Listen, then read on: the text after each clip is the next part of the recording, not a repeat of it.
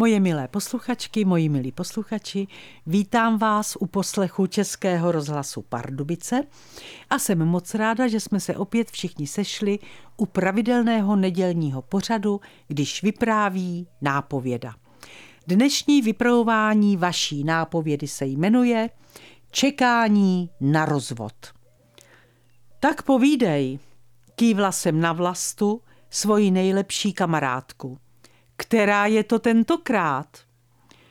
Jeho sekretářka. Pípla a oči se jí zalily slzami.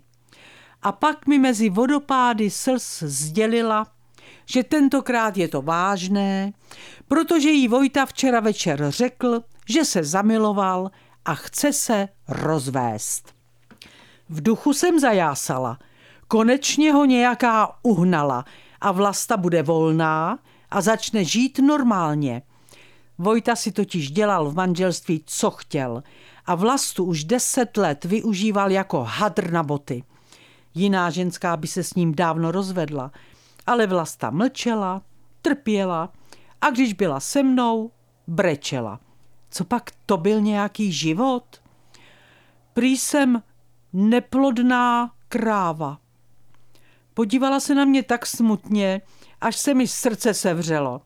Neblázni, ty budeš mít ještě děti, je ti třicet. Ale abys měla děti s jiným, tak se musíš rozvést. Rozbrečela se. Nikdo mě nebude chtít, jen se neboj. Aleš by se zbláznil radostí, kdybys ho chtěla. Aleš byl můj společník ve firmě a Vlasta se mu líbila už hodně dlouho nemohl pochopit, jak může tak krásná ženská, kterou on by nosil na rukou, být s chlapem, který deset let zahýbá, chlubí se tím a je na ní sprostý. Začali jsme s Vlastou probírat rozvod. Vojtův právník si totiž pospíšil a už ráno jí volal. Řeknu mu, že nic nechci. Ať si Vojta všechno nechá popotahovala vlasta. Naštvala jsem se. Ty se zbláznila za ty roky, co tě ponižoval, odejdeš s holým zadkem? Další hodinu jsem do ní hustila, co přesně právníkovi řekne, a když šla za ním do jeho advokátní kanceláře, vrátila jsem se do firmy, kde jsem Alešovi všechno vypověděla a on dostal výborný nápad, jak Vojtovi rozvod osladíme. Před rozvodem Vojta přitvrdil a jeho milenka také. Chovali se k vlastně tak hnusně, že se radši odstěhovala ke mně a hledala si byt. Finanční vyrovnání za rozvod už měla na účtu a tak začala pomalu zvedat hlavu a rozhlížet se kolem sebe. Konečně si všimla i Aleše, který kolem ní celou dobu tokal – a týden před rozvodem dokonce souhlasila i s naším geniálním plánem, jak osladíme Vojtovi rozvod. V den rozvodu se oba vzdali odvolání a tak když Vlasta vyšla před soudní budovu, byla definitivně rozvedená. Hned za ní se objevil Vojta s Milenkou, ta ho začala vášnivě objímat a přitom se na vlastu vítězoslavně šklebila.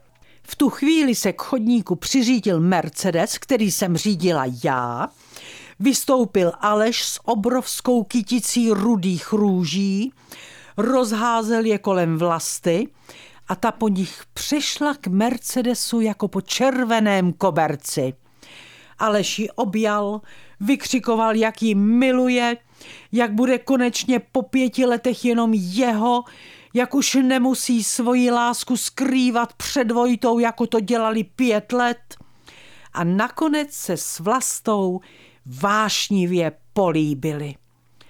Pak nastoupili do Mercedesu, ale než jsme se rozjeli, všichni tři jsme si vychutnali pohled na vytřeštěného Vojtu a na jeho milenku, která najednou vypadala jako zmoklá slepice s hodně otevřeným zobákem.